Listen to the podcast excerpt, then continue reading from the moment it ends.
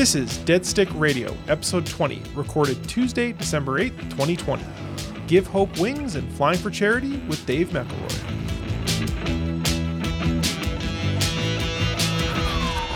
My story is I, I had a Comanche 250 for 23 years Mhm. with a partner in in um, Toronto, Burlington, just out of Toronto. Yeah. And then in 2000, I moved over to the UK for where our company. We bought a we bought a company over there, and so my CEO at the time asked me if I'd maybe want to think about going over there for a year or two to help with the turnaround because it was a goddamn mess. Mhm. And I'd recently divorced, and I, you know, it actually was an opportunity. So I said, sure. So I went over there for a year or two to turn this company around and stayed for 15. Oh yeah, was it oil and the- gas? No, it was Norboard, uh, Uh, uh, wood products company. So actually, Norboard, we have we became the world's largest manufacturer of OSB or in strandboard. Oh yeah, Okay. And uh, while I was there, we had four plants when I got there, and we in the UK. Yeah. And we closed one of them, and went from sixteen hundred to a thousand, actually nine hundred employees. And then in twenty oh, it was two thousand. In twenty oh four, we bought another plant in Belgium. So we had four plants again, three in the UK and one in the continent. Yeah. So uh, I kind of ran the European division there for till 2015 and I retired. And I'd always, and anyways, my partner Chris in the Comanche, I said, you know, I'd always had this dream to cross the Atlantic. Yeah. You know, if you guys have heard of Ernest K. Gann, the writer, the aviation author from years ago, oh yeah, and you know, he's got some great stories about flying to Greenland and going up the wrong valley and Narsarsuaq and all that stuff. And I'd always been fascinated. Always, so it was life ambition. So now I'm living over there. So I said to Chris, I said, I want to fly the North Atlantic. But my problem is I had a really heavy, heavy senior executive job and never took more than two weeks off for 40 years, you know. And when you're going to cross the Atlantic in a light plane and then come back, you got to have more than two weeks because you never know what the weather is, right? yeah. You got to wait for it. so I said, well, I'll take it over. You know, two weeks, I can plan a two week window to take it over and I'll bring it back the next year. And he said, no, no, you moved away. It's, I don't want to lose the airplane. So, so after about four years, by 2004, I'm just going crazy. I'm back in Toronto three or four times a year. So I flew the Comanche then, but you know, not much. And I'm going crazy over there, not flying. So I bought an RV 6A and, uh, and I flew that for eight, well, 10 years over there. I've put eight or 900 hours on it. And uh, then uh, about, I was going to retire at the end of 2013. And I thought, you know, I've got, for the first time in my life, I'm going to have some time. I'm going to do that, fly the North Atlantic, right? So Yeah. then as I started thinking about it, I can't comprehend having time off like it's never been part of my life ever. Mhm. And so, but I'm thinking about this and thinking about this. And so, so I'm going to cross the North Atlantic and blah, blah, blah. And I'm going to finally do it. And then I get thinking, well, shit, why not just keep going? So I ended up flying Comanche around the world in 2014. And, uh, and I was going to do fly the RV, you know, and put tanks in it and everything. But I'm talking to Chris, my partner back in Toronto. In the meantime, he bought a derelict Comanche from Rockcliffe, Ottawa, and he uh, it was lying in the in the snow for three or four years, and he trucked it back to. He had a shop in uh, Burlington, and he wanted a retirement project. So basically, he took this derelict Comanche, Comanche 180, for four years, and he rebuilt it into a cream puff. So now he's got, and then he got it flying. So now he's, what do I need two Comanches for? And I said, well, I've got an airplane in the UK. What do I need a Comanche in Burlington for that I never fly? So we sold the 250. So then you wind forward, and I, I was on the phone. I said, Chris, I'm going to do an RTW. He said, What the fuck's an RTW? And I said, Around the world. He said, What do you mean? I said, I'm going to fly around the world. In what? And I said, Well, my RV. And he said, Well, why don't the two of us go in the Comanche? Ah, okay.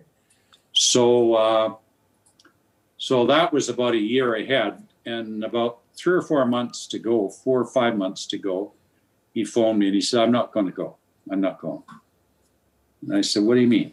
He said, I'm not, I'm, I, I can't sleep nights and blah, blah, blah. He said, we'll still be partners. And I said, well, Jesus Christ, this is, and I was down in the Channel Islands air racing. And I said, let's both think about it for the weekend and I'll think of some options, you know, because we'd already started fundraising for charities. Yeah. And we are planning around the world from Toronto to Toronto. But also, when I flew across to Scotland, we'd relaunch for a Scottish charity and fly around. So when we got to Toronto, I'd cross the Atlantic again to complete the Scottish RTW and then bring the Comanche back. So I said, Well, Christ, Chris, you know, we're a long ways in. We've collected money from charities on both sides of the Atlantic in this round the world trip, and he's not going to go. And I said, Well, let's think about it for the weekend. I'll try and think of some options. So I, I sent him an email. So all I can think is we, you know, maybe we try and do a shorter trip, maybe just back and forth across the Atlantic. Yeah. We uh, we just can the whole thing, or give everybody the money back because we hadn't really spent any money yet, or or maybe I just do the round the the, the, solo around the world. RV six, uh, RV six. Go back to that plan A, but it's pretty awkward now because you know I'm planning to leave. You know, so I phoned him on Monday when I got back, and I said, "Did you see my email?" And he said, "Yeah." And I said, "What do you think?"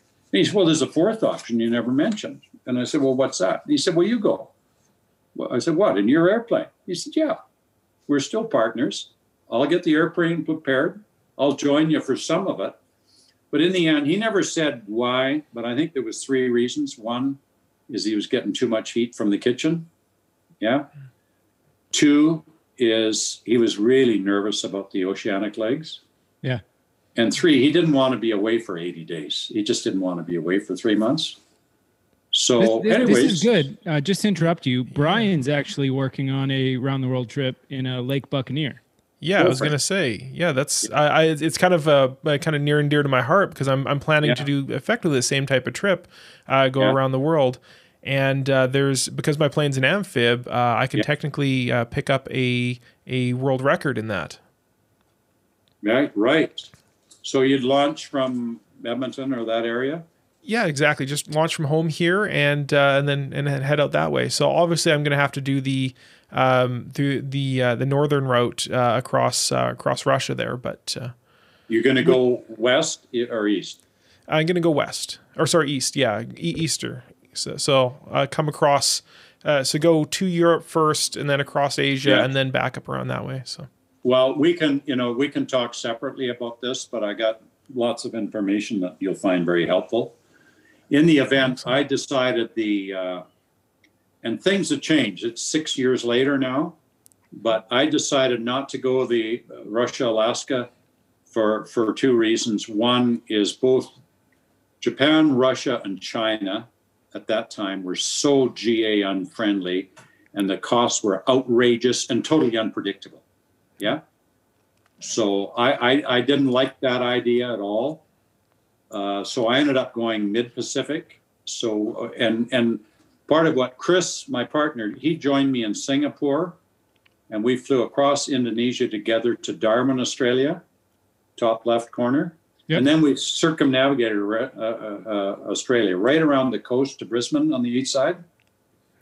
And uh, then he got off, went home on the airlines, and I was joined. I was I flew with eight different people, flew with me at different times on this trip. But a young Malaysian pilot joined me, lovely guy. He was 23. Two years earlier, when he was 21, he'd done a solo round the world, and he was the youngest guy in history to do that, a solo around the world at 21 Really? but he'd gone the Russian Alaska route and he hadn't flown. And so he came along with me for the, so we departed Brisbane or Gold Coast and four legs to, to Hawaii, uh, Vanuatu, American Samoa, Christmas Island to Kona, Hawaii. And then he got off and I did the big leap from to the West Coast alone because I was so full of fuel. Right. You couldn't fit another person, probably. I could have, but Chris, it was Chris's airplane. He said no, solo. We had a we had uh, got got authority from Transport Canada, which took eight months, and that's a whole other story, to, to load the Comanche up to 21% over gross to 3,200 pounds. The normal empty weight or gross of a single of a 180 is 2,500 pounds. Yeah. So, so uh, I was up to about 3,150 pounds with full fuel. What, what did you do I- for um, ferry tank? Did you have them custom made, or did you? Well, there's a off the shelf? company called there's a company called um, Turtle Pack in Australia, and we bought uh, a collapsible collapsible bladder. Yep. So we took the back seat out of the Comanche and put it in there sideways. Yeah, and it took big duffel bag full of 110 gallons. 110. So I had 30 in each main, 60 gallons in the wings, and 110 total 170. Right. So I was, there's a whole story about the Atlantic uh, Pacific crossing. I'll tell you another time. Uh, it's a great story, but I don't want to take up all this time with that. Well, you clearly uh, made it though. Yeah, yeah, yeah, yeah. I made it. It was 17 hours. I took off at four o'clock in the afternoon Yeah. and landed in uh, Santa Maria, California at noon the next day and Probably tired. quite tired. Yeah, quite tired. Yeah. So, anyways, yeah, that was the deal. So Chris said, "Yeah, you take the airplane. You did the trip. We're still partners." He joined me from Singapore to the east coast of Australia, and then he joined me again in um, in the Bahamas, Great Exuma. Yeah. And we flew up to Toronto, and uh, and uh, stopped at Oshkosh because that year, the International Comanche Society, which we were members of, was having their annual general meeting at Oshkosh during the air show. So Oh. I was the guest speaker at their AGM dinner. I Oh, was the dinner speaker at Oshkosh. Yeah. Yeah. So when we when we left Oshkosh, we had a couple of days there to enjoy the show, blah blah blah. And it was only so our last leg into Toronto was, just like it was a couple hours or two and a half or whatever it was. And that was the final, you know, the completion of the Canadian round the world part. So when we're flying over Michigan, I get a call from uh, s- r- r- uh, the center, and they said, uh, "I've got a message for you. Go ahead." So London Radio wants to wants them wants you to give them a call. So when we got a bit closer, we called London Radio, and he said, "Yeah, the CTV news helicopter's been on. They want to meet you and fly in with you for your landing." So we agreed to rendezvous over the Burlington Bay uh, Sky Bridge, Skyway Yep. Bridge, which is only like four miles from our home airport, right? And of course, we're TV going though. back. In, we're going back into Toronto Island. So we rendezvoused with them, and we flew up the, uh, you know, up the lakeside to Toronto, and uh, they were beside us, trying to keep up with us in the chopper, and we were doing a live interview on the on the radio. It was really keen. And then, of course, they filmed our landing, you know, live and broadcast it. So it was pretty neat. Yeah. So we landed in Toronto Island. Uh, 80 day. It was, or the, was the name of the project was Fly RTW 80 around the world in 80 days. Yeah. Uh, and we landed there 80 hours, two hours and 30 minutes after I took off. So that wasn't bad. That's When that's good planning. when I took off from Toronto Island, and I had another guy with me, a you know a friend who ponied up a fifteen thousand dollar donation to Sick Kids Hospital for the privilege of flying across the Atlantic with me, right? Yeah. So we took off on runway zero eight there. Took off, and the wheels are up, and we're just about to go over from tower to center. And uh, I said, uh, uh, "Island Tower, it's Yankee Hotel uniform," and he said, "Go ahead." And I said, Yeah, I'm reporting a 25,000 mile final for runway 08. he liked that. That's So, amazing. anyways, lots of stories from that one I won't bore you with here, but uh, you've got a great adventure. How long are you planning to spend on your yours, uh, Brian? I'm uh, I'm I'm pretty preliminary in my uh, in my actual planning for it right now. Yeah. So it's going to be a little bit longer for me, obviously, because I got a much Yeah. slower aircraft. But uh, Yeah. But um, I'm very um, I'm, uh, I'm kind of in the early preliminary sta- uh, planning stages. Now, did you do all the planning yourself for that flight, or did you use? Because there's I know there's a couple services uh, Yeah. that do that. Well, you can you can spend a hundred grand if you want on on flight planning services, Skyway or whatever they are in Calgary, and there's one in Dallas and or Houston, and there's various.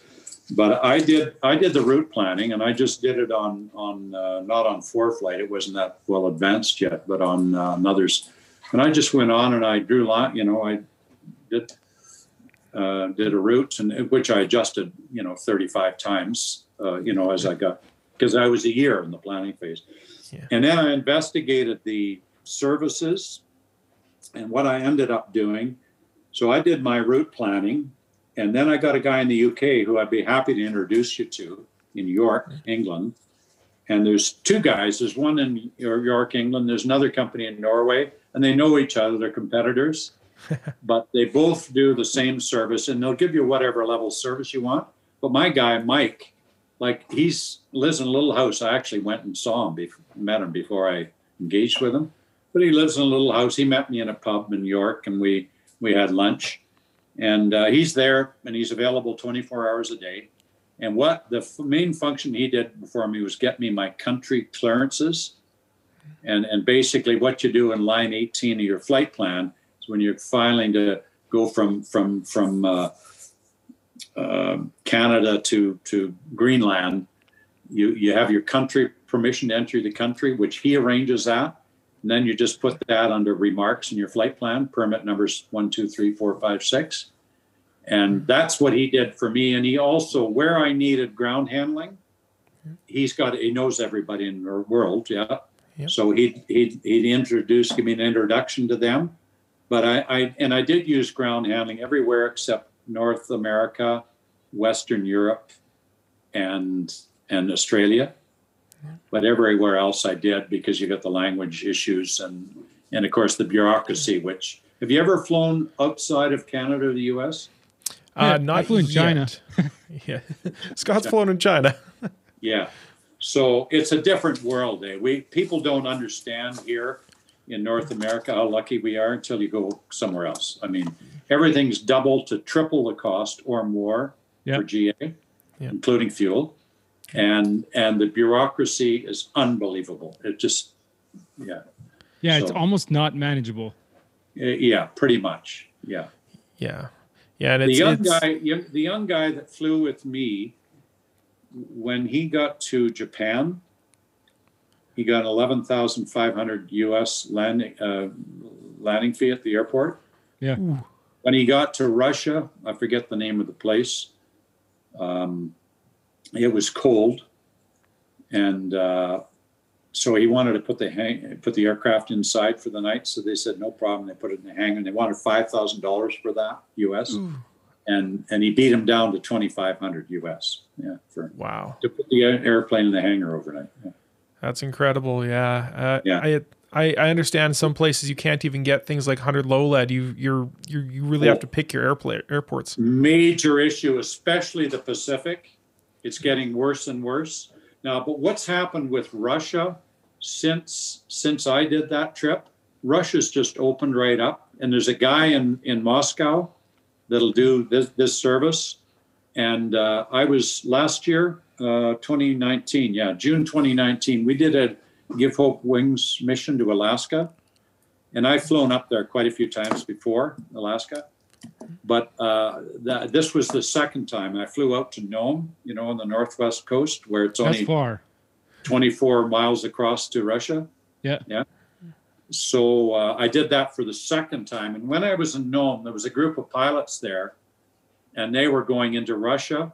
And it's opened right up. You can go across into Russia like uh, like on a day trip for a couple of days. You leave Nome, fly into inland Russia, spend a couple of days in some city there. I forget the name of it, and then come back. And like they were stuck in Nome for weather because that it's at that time, this is a year and a half ago, you could only cross into Russia VFR and with a minimum of 5,000 foot ceiling and 10 miles or whatever. So they didn't have the weather to go legally. So you don't, Right. when you, when you go into Russia, you do things legally. Yeah, you don't. Yeah. Yeah. Well, Yeah. Matt, uh, what was it? Matt Matt Guthmiller. He's uh, he was uh, one of the more recent guys who was uh, the youngest person in the world to fly around the world. He went up there to Russia this this past summer, I believe it was, Yeah. and uh, he made the news because they were they were all worried that it was some American coming in and uh, and not uh, not paying the dues and stuff. So it was it was pretty pretty difficult even for someone who's done it, who's gone over Yeah. there. Yeah. So um, basically, twice now, last year and in 2016, I was up there. I took the route, and you have to do this someday just for fun. Not maybe not as part of around the world, but the Bering Sea. It's like 40 miles from from from Russia from the U.S. to Russia, and in the right in the middle of this Bering Sea is the two islands, the uh, Diomedes, and there's Little Diomede and Big Diomede. And Big Diomede is quite big. It's it's in Russia, and then there's two miles, and Little Diomede's only about three miles long plus and a mile wide, and it's in the U.S. and the the border goes down, and the international date line is between the two Little Diomede and Big. Uh-huh. So now these days with GPS, you know, we've got it made. So the first time I went, and the second time, I went into the FAA office in Nome. They, they had an office there right now. They've since outsourced it, but they so first time I was there, I was leading a group of six airplanes, and I said we want to fly out to the islands and you know circle around the, and and and he said you won't have any problems. We didn't even have to file a flight plan or a flight note. He said so. Here's the deal: you go out there, you've got your GPS, and you don't cross the line. In fact, to be safe, you just just just use the the west side of Little Diomede. Don't even go the two miles in case you make a mistake because there you won't have any problems. But when you go out there, and there was six of us, eh, doing orbits, Yeah. you won't have any problem. But everybody's watching. They're watching from NORAD in California, in Colorado, and the Russians are watching. You cross that line, you're going to have a very bad day. You'll have a you'll have a, a, a, a, a an MU uh, uh, um, along on your left wing, and you'll be landing in Russia. Yeah, yeah. but I mean, shit, it's only 20 miles, and it's like to Siberia, right? And it's like it's like being in in Vancouver and look at the North Shore Mountains. Yeah. It's almost feels that close. Yeah. Wow. And absolutely beautiful, beautiful. That's gorgeous. that's incredible. Yeah, I'm I, I really want to kind of go up there and do the uh, do a bit of Alaska and stuff. I need to gather a lot of experience and stuff and some ratings and stuff before I Yeah. actually start out and do it. So places like that are great places to go and, and try that. So I, I think Oh, yeah. I'll probably go do that. yeah, yeah, So you have a uh, you said you had an RV six was it? yeah. I had a six A, which is the one with the training wheel on the front, Yeah. and I've got a six. The beginner now. one. Huh? That's the beginner one. The beginning Yeah, with the nose six wheel, A. yeah. Yeah, A. The, the RV is an A means nose wheel. Yeah, Yeah, I know. the beginner. Yeah. So did did you build that You- plane yourself or did you buy it? no, I'm not a builder. I bought both of them. Yeah. Okay. There's a great cartoon made the rounds uh, about a year or so ago, and it shows the guy, young, good-looking guy, sitting on the end of the edge of the bed like this with his head in his hands, and the bed's behind him, and a very nice-looking, lovely wife sitting up in a flimsy negligee reading a book, and he's sitting like this, and the and the little bubble says he says. Uh, I'm I'm a nose wheel pilot. My wife thinks we should both start seeing other men. So, so yeah. Those jokes will never get old, No, no, no, absolutely, absolutely. That's but they're way easier in the wind. Yeah, yeah, yeah. So now with your around the world trip, you you were raising money for a charity. What uh, what charity was that? So when Chris popped up and said, "Why don't the two of us go in the Comanche?" You know, this was I was going to do this round the forward flight out of Scotland for a, a, totally charity-run air ambulance in Scotland that had just started up to raise money for them at my home airport. And I was chairman of the flying club at the Perth airport. And so it was just a natural. I said, well, you know, you guys are, they're just raising money to start up this very expensive helicopter ambulance service. And I said, you know, this is what I'm thinking. So I, I, I started a project to fly around the world to raise money for Scottish Scotland's charity air ambulance. And then Chris said, why don't the two of us go? And I said, well, shit, that's a whole different scene. And I said, well, actually, maybe we could find a charity in Canada and we could raise, you know, to help defray defray some uh, spread the load a bit because you know if you can collect some money and then you'd use a little bit of that to cover expenses part of your expenses so after a little going around and whatnot my son who's got two kids that are asperger kids Mhm. he said you know sick kids foundation sick kids hospital in toronto turns out they they've got uh, probably the most advanced Asperger's Autism Research Center in the world, the first or second. So he put me in touch, and I went in to see the head of that and said, you know, I'm going to fly around the world. I want to raise money for a charity, and then blah blah blah, Scotland, and and so he just leapt at it. So we ended up. So all the money we raised in Canada was for for Sick Kids Foundation. All the money we raised in Europe was for for the Scottish Air Ambulance. Wow, that's incredible. Yeah. so so I that was I didn't know anything about fundraising in those days, right? I've learned a lot since. but we raised a net of $150,000 for those two, about 80, 70, 80,000 each Canadian dollars. Yeah. Yeah. And uh, then that was 2014. Then 2018, we did this trip around, we flew around South America for 60 days for, for Hope Air. Yeah. Well, I'd learned a bit. We raised $520,000 in that. so, Wow, and then the Alaska trip, the Alaska trip last year, we raised 250,000. Then two or three guys from Ontario did a mini trip in, in the autumn of this year, uh, late September. Uh, they called it the de Saguenay around Ontario and Quebec.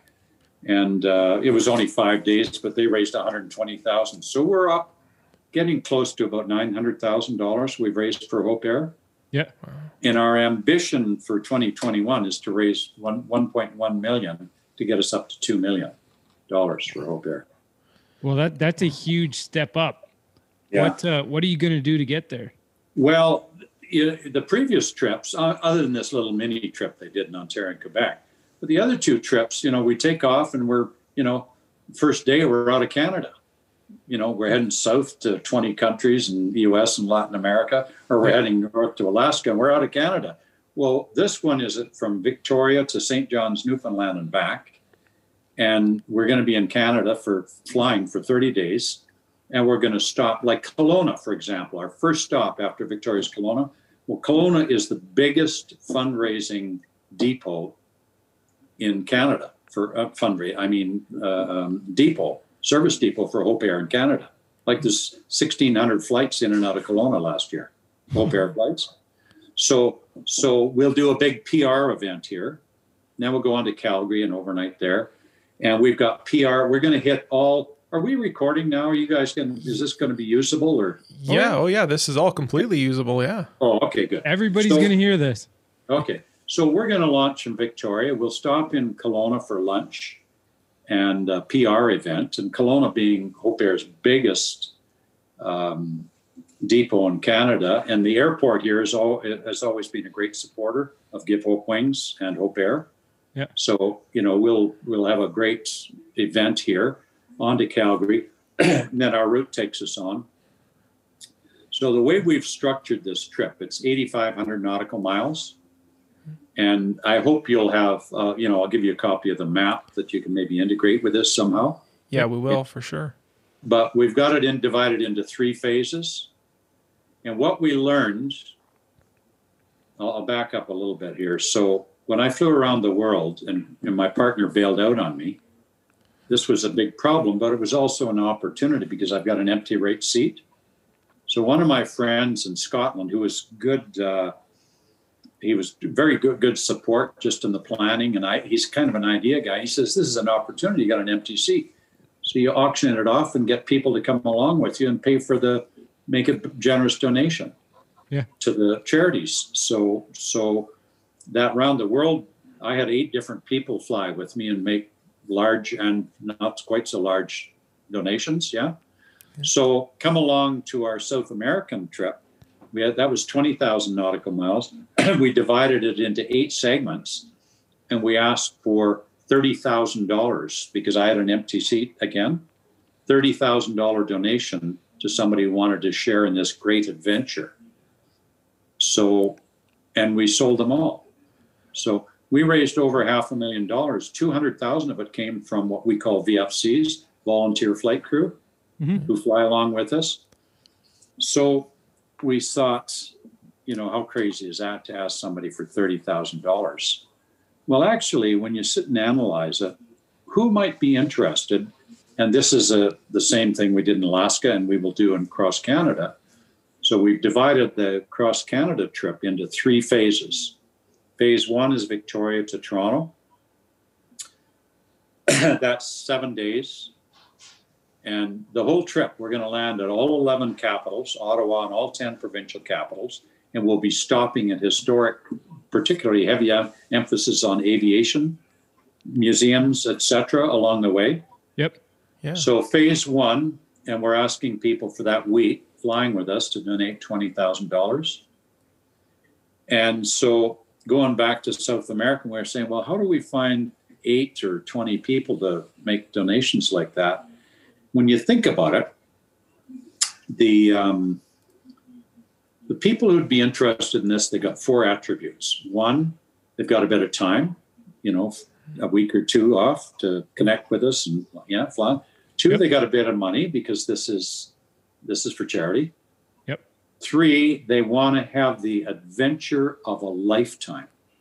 This is a bucket list, the mother of all bucket lists, to fly across Canada or a big part of Canada and see what we see. Who gets to do this?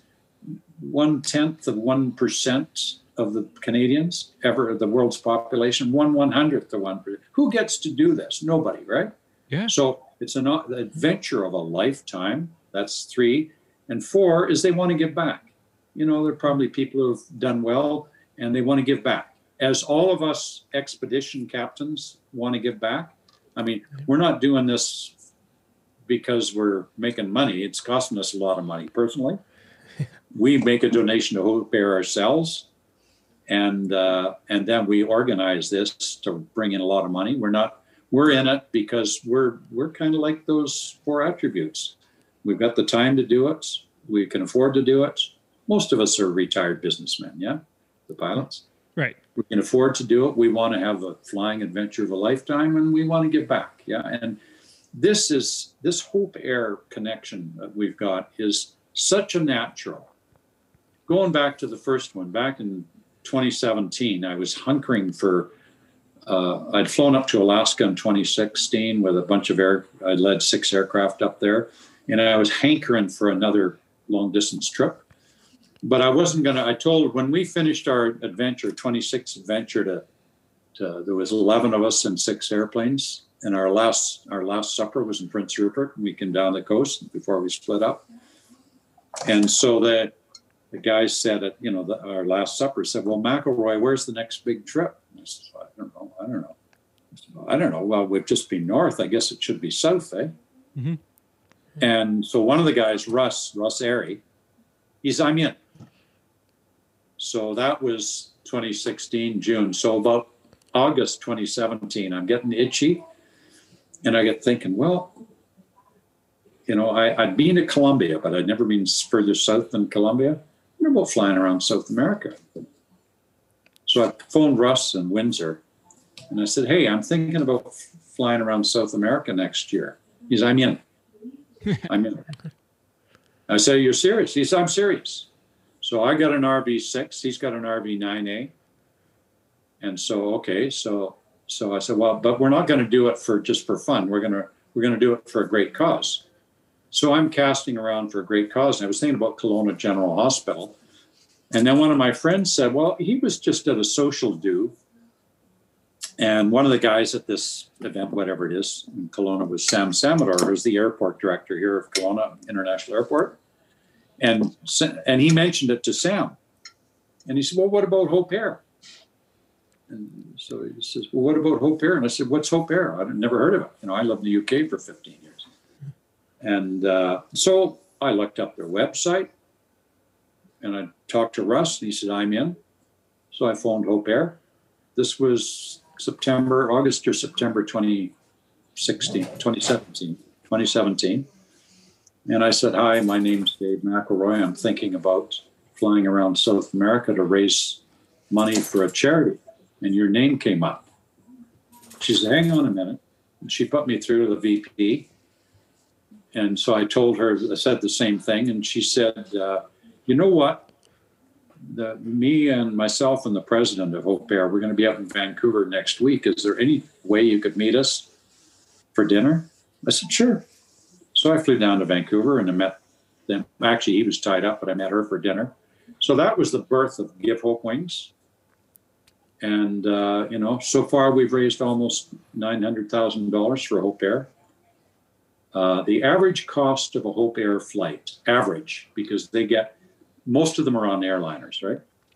Right. Some of them are private pilots like me and whatnot that do flights, but that's like one or two percent. The other 98's on they book airlines for for clients, and uh, so the average cost, because particularly WestJet and Air Canada and on all the regional carriers, they're very generous with Hope Air, and they donate blocks of seats, and plus they give Hope Air a heavily discounted rates. So the average cost for all the flights in a year is 250 bucks each. So a thousand bucks funds four flights, yeah, on, on average. Yeah. So so far we've raised, call it round numbers, a million dollars. Well, that's funded 4,000 free medical flights for Canadians who have to get disadvantaged Canadians, financially disadvantaged Canadians who have to get to health care far from home. So on the basis of Hope Areas, Canada's got a great healthcare system, you know, by world standards, it really does. But if you live way off in the Tules somewhere, access to that great healthcare system is a huge issue. Yeah. Yeah. Well, also what you talked about, if you have specific medical illnesses or ra- more rare medical illnesses, you Yeah. have to travel to get the care. To an urban center. Yeah. Right. Yeah. So if you've got a 10 year old kid, if you live in Smithers, British Columbia, and you've got a 10 year old kid with cancer and he needs 10 trips to the cancer unit in Vancouver, you know, it's a 15 hour bus ride each way, or it's an hour and a half flight on Hope Air and free. So, one of the things that Hope Air's done studies and all that, and basically they've determined that every Hope Air flight affects directly affects at least seven people on average imp- impacts seven people you know from pilots to taxi drivers to the medical staff to blah blah blah. Yeah and the mm-hmm. family the family. And of course if it's kid 40% of hope air clients are kids. And of course if they're young if they're younger than 12 or whatever then then then hope air also takes their parent or guardian yeah? Yeah. so so so basically, if you think about it, so far we've funded 4,000 flights, which is ex, which has impacted uh, four sevens or 20, 28,000 people. Wow. And next year, if we raise over a million, it's another 4,000 flights, another 28,000 people impacted. So this is pretty significant. And of course, it's great to sit here and talk about it. But when you meet a Hope Air client, I'll tell you another story. Last year, I put my Hope Air, my Give Hope Wings shirt on because I was doing a photo shoot out at the out at the airport Yeah. uh, before we went to Alaska. And so we were at the airport and we, we did this photo shoot, blah, blah, blah. And then I'm driving home and I stopped into Walmart to get some, pick up some, a couple of things on the way. So I'm, I'm at Walmart and I got a, got a few good, good goodies and whatnot. And I'm, I'm coming up to the, to the cash register and there's this fairly large woman who's uh, the cashier. And, uh, you know, I'm kind of walking towards her and she looks up and she's, give Hope Wings, Hope Air, you saved my son's, you saved my son's sight. And she's screaming at the top of her lungs. And I'm scared the hell out of me. And I'm looking around, everybody's looking. She's, you saved my son's flight. My son had 20, had, had 10 flights to Vancouver and he'd be blind if it wasn't for you people. Wow. So, and of course, I'd just come from the airport where we'd had a nine year old girl with the same story and her mother that Hope Air had basically changed her life forever. This girl with some illness, I forget what it was. But there's there's like 4,000 stories like that that we're we funded already and another 4,000 next year. I mean, you meet these people and there are people who are the average it's this is probably out of date, but 2 years ago the average annual income of family income for Hope Air clients was $28,000. Wow. So, you know, if you're in Newfoundland and you have to get for treatment in Montreal, and your average income as a family is $28,000, it's not going to happen. yeah. well, that's a not happening. massive chunk Yeah. of your disposable income just Oh, on yeah. that. Yeah, just the transport and and and the other thing, basically, Hope Air solves two problems for these people: the problems of t- of distance and cost. They shrink the distance from 15 hours to one or whatever it is, and the cost disappears. And now they've formed in the last year or two, two two years ago, this started.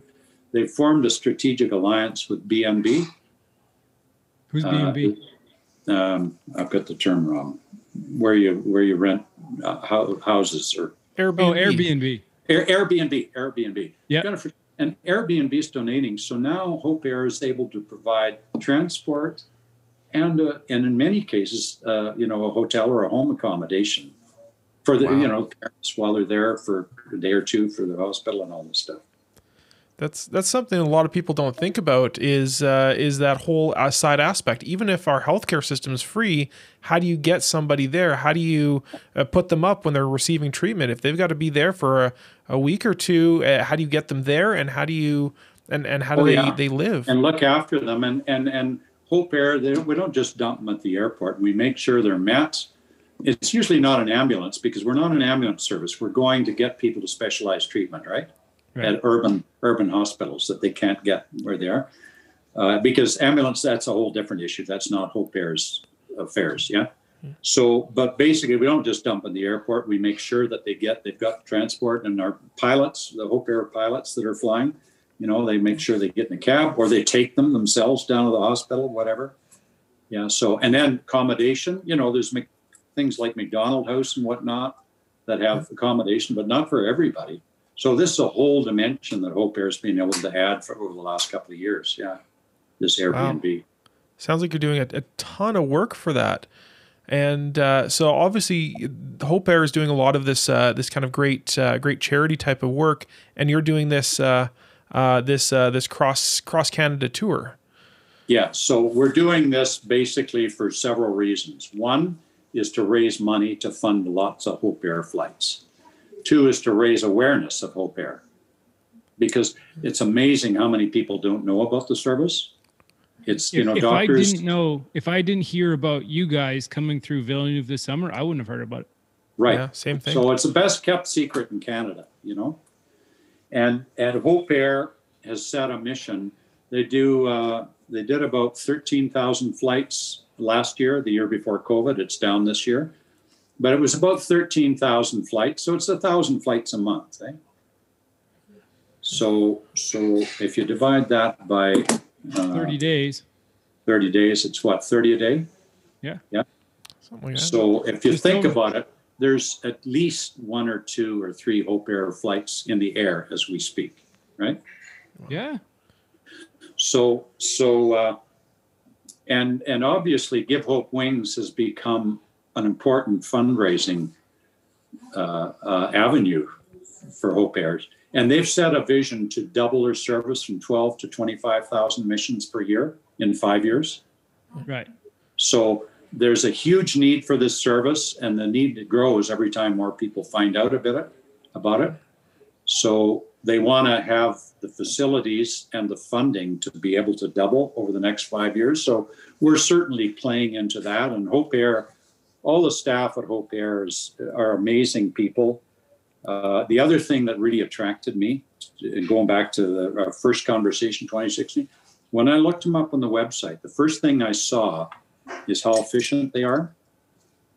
They're very lean and mean, and uh, lots of charities. You know, you see some charities that are bragging only 30% of their donations go to admin, 70% goes to services and whatnot. And others are much, much worse. I won't mention any names, but some You've of these heard of them. charities with you know, with eight, 500 and 900,000 a year salaries for the CEO and whatnot. That's not Hope Air.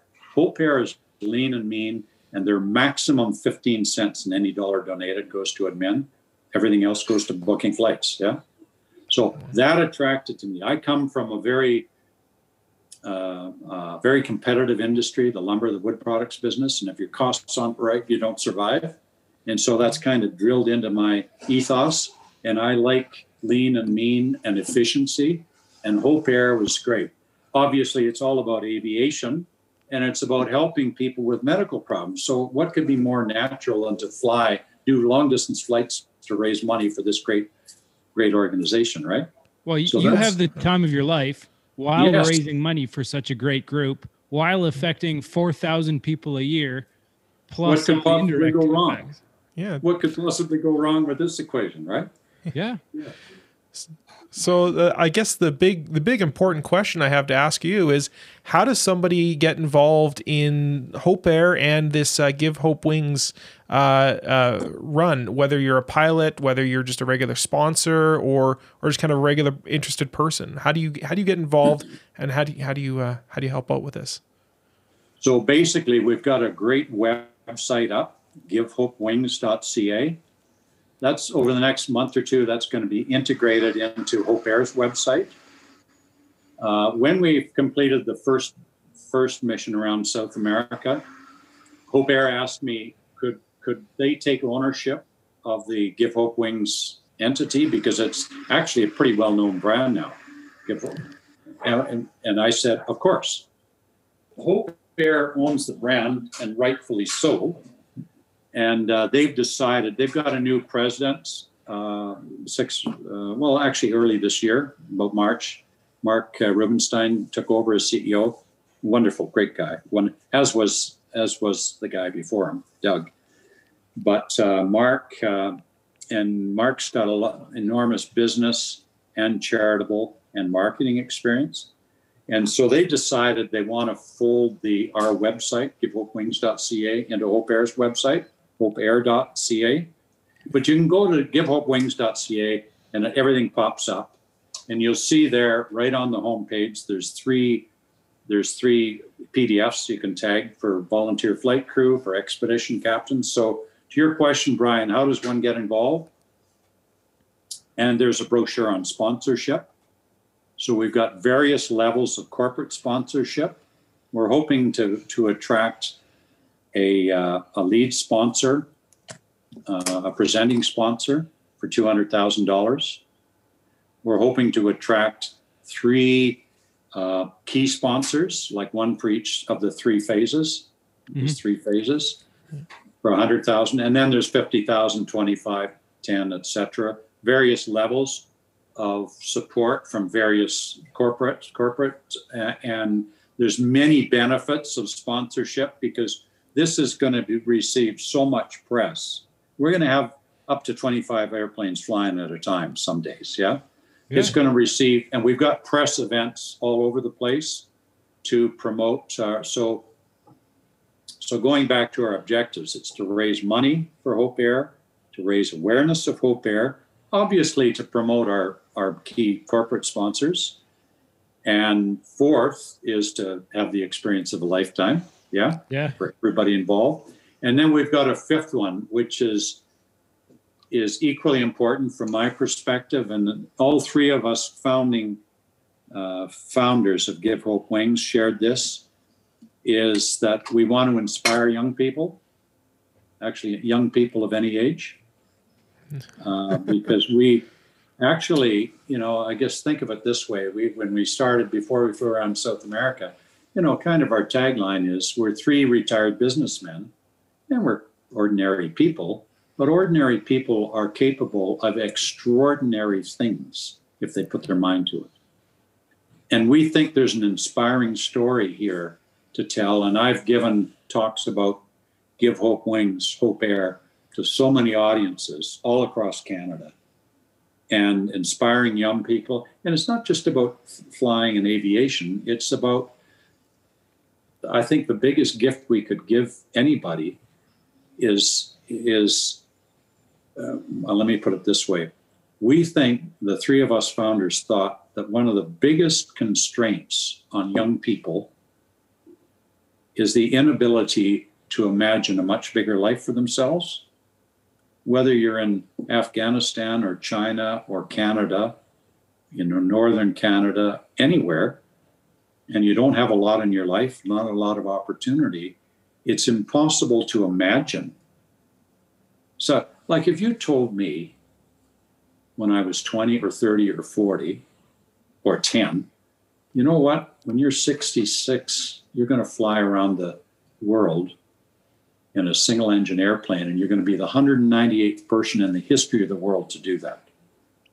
You know, there's seven or 800 astronauts and cosmonauts. You're going to be the 198th person in the history of the world to do that. You told me that when I was 10. I said, well, not only is that unbelievable and obvious nonsense, it's unimaginable. You can't imagine that, you know? And when you think about young people, we, we all grow up where we grew up. I grew up in a very small town in British Columbia with very limited horizons. I mean, I was privileged to grow up where I did, but I had no understanding of what was available to yeah. people, you know? And what the opportunity was. What the opportunities are. And there's so many opportunities, but kids don't understand that because nobody's talking to them about it, you know? And and the biggest constraint on many young lives is the inability to even imagine a bigger life for themselves. So that's kind of a, a of a of a side objective of ours is to tell the story and try and inspire young people, as I say, of any age. Even if you're a lot of people are 50. I mean, when I was 50, I never dreamt that I was be doing this 15 years later. Never in my wildest imagination. Yeah. You're so probably anyways, still sitting in board meetings, conference rooms. Yeah, all the time, all the time, all the time. You know, trying to squeeze an extra one and half a percent out of our costs. Yeah, yeah, yeah, yeah, yeah. So, so, anyways, just going back to our trip, I talked about phase one. Is uh, so so. Well, yeah, fundraising. So there's corporate sponsors, there's private individuals. So anybody that comes up with a thousand dollar donation, whether an individual or group, gets their name on the planes. Yeah? yeah. Corporate sponsors, depending on the size of the of the sponsorship, you know, their their logos are emblazoned on the planes. And of course, there's many other benefits and websites and promotion and all that stuff. So private individuals or groups, like I have, I have uh, lunch every Friday with five or six other guys and we're all actually we're all retired businessmen and lawyers and that stuff. So the first one I said, you know, you guys, we got to get your name on the plane. You know, you know, I need a thousand bucks out of you. You know, it's only 150 or 200 each or whatever. Give me. And uh, okay, okay. And and I said, well, what am I going to put on the side of the plane? And one of them said, well, obviously it's the Romeo Group in it, isn't it? And I said, well, what's the Romeo Group? Retired old men eating out. so the Romeo Group has been front and center on every mission so far, and they will be next year. But any group or individual gets their name on the plane. So, uh, so in terms of the fundraising, we've got corporate sponsorships, individual and group donations. We've got um, donations from the pilots. Yep. And uh, and then the VFCs, the volunteer flight crew people are willing to make a large donation to fly along with us for one, two, or three phases. What would that cost? Do you do you have a, so, a target? Yeah, phase that? one, phase one, the first week from Victoria to Toronto is that we're looking for a twenty thousand dollar donation. Phase two goes from Toronto to Newfoundland and back to actually we're going to end at the COPA convention at Saint Jean, just out of Montreal. Oh, fun! And we'll be there for the weekend of the COPA AGM and convention. Yeah. Yeah. So that's phase two. Now that's 12 days because that's a lot of ground to cover. And to think about stopping in every capital, Ottawa, Quebec, um, the all the maritime provinces, and going up to Labrador as far as Goose Bay, and then back into Saint Jean. So that one we're asking thirty thousand dollar donation. That's twelve days, and then the final phase from Saint Jean back to Victoria is a week again, and that's 20,000. So that's an important, that's a big chunk of revenue we're looking at from that. The corporate donations, the private donations, and the VFCs, and then the pilots. So we got two types of pilots expedition captains like me and four or five others so far that are going to fly and have room to take a volunteer flight crew.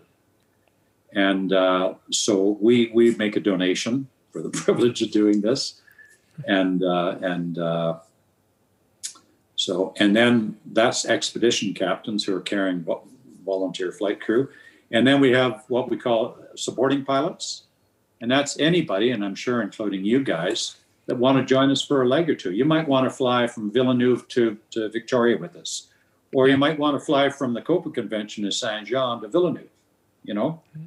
And so we say, come along and fly any part of a phase with us, make a thousand dollar donation, and we will, Hope Air staff will make you a fundraising page.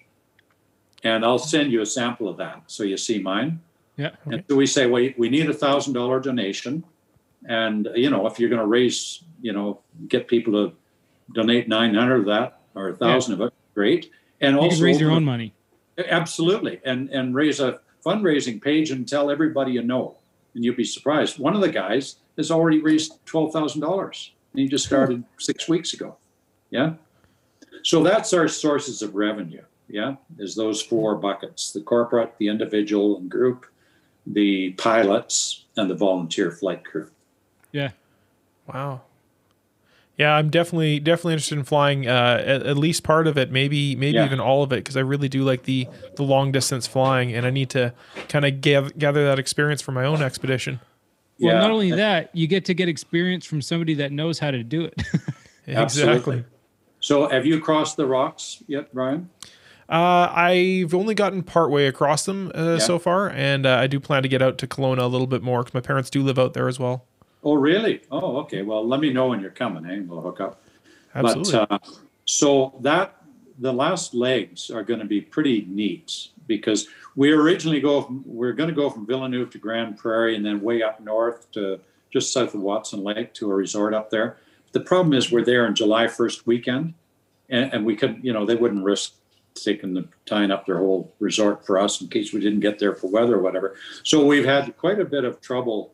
Then we're going to be spend that July 1st, July 1 to 3 in Kelowna.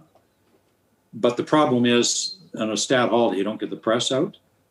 So that so we're actually gonna we're gonna go Villeneuve, Grande Prairie, Prince George, overnight in Prince George, then Prince George to Nelson, BC, which happens to be my hometown, and it's probably one of the most beautiful places in Canada to spend a couple of days on a July 1st weekend. oh man. And so that'll be our final stop before Victoria. We'll we'll go there. We'll fly from Prince George to Nelson on the first, and then on the third, Nelson down to Victoria, which will be the completion of our trip. wow. So you'll probably want to come at least that far, Villeneuve to Victoria, because that's a, a, a life experience. Yeah, at the bare minimum, that's uh, that's definitely what I'm going to do for sure. And uh, I do have the time uh, to to do the whole trip, so I might I might uh, might even consider Cool. joining the entire thing. Oh wow, wow! So we got three classes of airplanes, th- three speed classes. Yeah. Uh, uh, Mine will be on the lowest, of course. Yeah, yeah. The the 100, uh, 100 120 knots or slower, so you'll be in there. Yeah. Then we've got 120 to 140, and then 150 plus. So that we'll we'll fly together, which doesn't isn't to say formation, but we'll you know we'll basically start every day with a briefing. You know, somebody will do the weather briefing. Uh, and the, I'm, I'm the chief pilot, so I'll make sure that we've got all our ducks in a row. We'll talk about it. And there's three groups, and we usually take off and trail, and then you know, thing you tend to separate quite quickly. Yeah. But unless you unless you you know really make an effort to stay together, but we we always talk on the radio, and each each aircraft has got a designated number. So like I'm wings one, Lee Arsenault is wings two, Steve Drinkwater is wings three. So we talk on the radio, wing you know, or or wings uh, wings one to all wing flight. You know we broadcast it everybody. So we talk talk about the what's going on with the weather, whatever, and and you know I- Yeah, the I guy in tend to- lead can give updates. Hey, got a little Absolutely. up. Ahead, go south. typically typically i'm always in the lead with my rv6 because it's pretty quick. And i you know i might be 50 miles ahead. You know it's, it's to the north. It's looking kind of grungy. I'm i'm diverting to the south a bit. And it just works. It's amazing. And what a great way to, for people with less experience to learn. It is so much fun and it's interesting and challenging and it's fun. And then every night you know we're together somewhere at a hotel and you know have lots of laughs and talk about the next day it's it's more it's more fun than any human deserves to be have really Oh, I This- bet. This is this is this is absolutely perfect for me. This is like Absolutely. lights shining from the he- from the heavens on this one. Yeah, yeah. And it would Oh. really prepare you for uh, whenever you're ready to go around the world. Yep, and uh, I have I have a couple friends that I think uh, might uh, might have some sizable donations that they might be might be interested Oh in. well, yeah. So put them in touch with me, and my my contacts right on the website on the front page. You know, there's a, a Hope Air contact in mine. if they come to me first, I'll make sure we talk to them at the right level. Depending on you know, if it's a big corporation, Hope Air jumps in and and and does their thing with them to to make sure that they understand the impact of, of, of a sizable donation. The impact it's having on people is staggering. Yeah. you know, we've got a good PowerPoint presentation we can give to any size audience. So yeah, so please talk to us and we'll and we've got an amazing ground crew already hard at work. Like in Nelson, I, I mentioned it happens to be my hometown, so I know a few people there, right? Yeah. And uh, staying anywhere for a long weekend, especially a nice place, tourist place like Nelson, is hard. Well, just three days ago, I made an inquiry through old friends. I've got friends that I went through high school with and run the one of the biggest hotel in town. And of course, their son runs it now. They're retired, and, and uh, so I said, you know, we we're going to have twenty or forty people coming, and we need accommodation. Well, you know, within 24 hours, I got a note back from their son, the, the general manager of now they have two hotels. The Humes booked up, but you know, we can accommodate quite a few of you. So I've put him in touch with the ground crew and they're organizing all this. We got another ground crew that's working with the airports, make sure we can be handled. How many airplanes maximum? There's fuel there, all that stuff. But like first trip, I did all me and Russ and Harold, the three of us did all this ourselves. Now we got a whole crew doing it. It's amazing. Uh, That's you're making me Uh, want to join too. Well, I think you should, Scott. Yeah. yeah. Maybe Hey, you'll have to- you'll- box. yeah. You'll have to take the cassette. You know, can't Well, take any I'd passengers, but have fun. Yeah, yeah. Dave, I'd have to give you weather updates. Yeah, yeah, that's right. Exactly. yeah. Uh, so I'm shopping right now. I think I'm going to buy an RV10. Oh I'll prob- man. I'll be flying the 10 rather than Yeah. the RV6. Yeah, Oh, that'd be a good machine, yeah, yeah. especially for that kind of mission. Perfect, perfect. Yeah. yeah. Yeah. Wow. So any That's other awesome. questions? I can't No, I think of anything. What about I you, think Brian? we I think we hit all the most important things there. We hit uh, hit your world flight, which I thought was uh, in, incredible. When I was uh, doing a bit of research on you and the organization, I was I was floored that you'd actually done that and you'd, you'd done it for charity. And uh, and I, I see you're you're very very um, interested in a lot of different charity types of things. So uh, we're we're uh, you know very very happy to have you on here and uh, Thank you. and quite happy to hear about all this stuff and and ho- hopefully be able to help get the word out and get more pilots uh, involved or or at least get you get you some uh, donations from people. Yeah. So yeah, from corporate individuals and groups. Like some people, it's a school group or a church group or whatever, and they kind of band together and they come up with a thousand bucks, and they, you know, Kiwanis Club or all sorts of people that have had their names on the. Some people have given in memoriam. You know, my mother just died, and she had, I mean, uh, you know, in, in memoriam, you know, we've got, you know, just talk to us. We we just want to celebrate the fact that this service is available, raise money for it, have a great time while we're doing it, and inspire people. right. I mean, I can't think of a better charity that I could be working for than Hope Air. or something more fun than that too. Because it kind of strikes all the all the bases, right? Of what most people want to do with their airplane. Yeah, Us pilots, we're always always looking for somewhere to go, somewhere to fly. We're just looking for an excuse and excuse think to this go is a pretty flying. good one. Absolutely. Yeah, yeah, no kidding, no kidding. You guys have heard of um, Flight Chops, of course, flightchops.com. yeah. Yeah. So Mike, Mike that runs that, he came out for the. Um, this might interest you. Well, it, it, I'm sure it will if you haven't seen it already. He came out for the 2017 COPA convention that was hosted here in Kelowna. Yeah. I, I'm president of the Kelowna Flying Club, so so you know I was quite involved in that.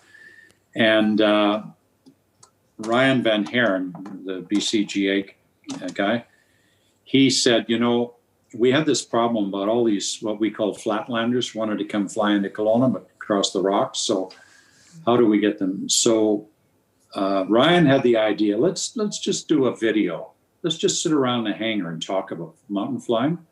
so if you go to YouTube or or uh, we did a what turned out to be a 16 minute video, and I had lots of people tell me I learned more from watching that 16 minute video than I did taking a four hour mountain flying course. You know, because wow. because it was myself, Ryan, um, Mike, and a helicopter guy from Vancouver who's very funny with a beard, and the four of us just talked for 16 minutes about mountain flying, and it's on copaagm.com or whatever it is, uh, 2017. But you should be able to find it on uh, on, on YouTube too. But just uh, probably just Google Google uh, Copa Kelowna 2017 mountain flying, and you'll okay. find it. And uh, so that was was, uh, but Mike was out. So while he was here, and this was the this was like six months before we took off for to go around South America. So I had him fly with us, and he did us a three three or four minute video on Give Hope Wings, Hope Air, yeah. and that's available too. And you guys might want to just take a, a, a few little screenshots, not screenshots, but a few little clips, yep. a few 10 or 15 or 20 second clips from some of these videos. that We've got great video footage that might work well for you on this to integrate sure. into this. Yeah. Exciting.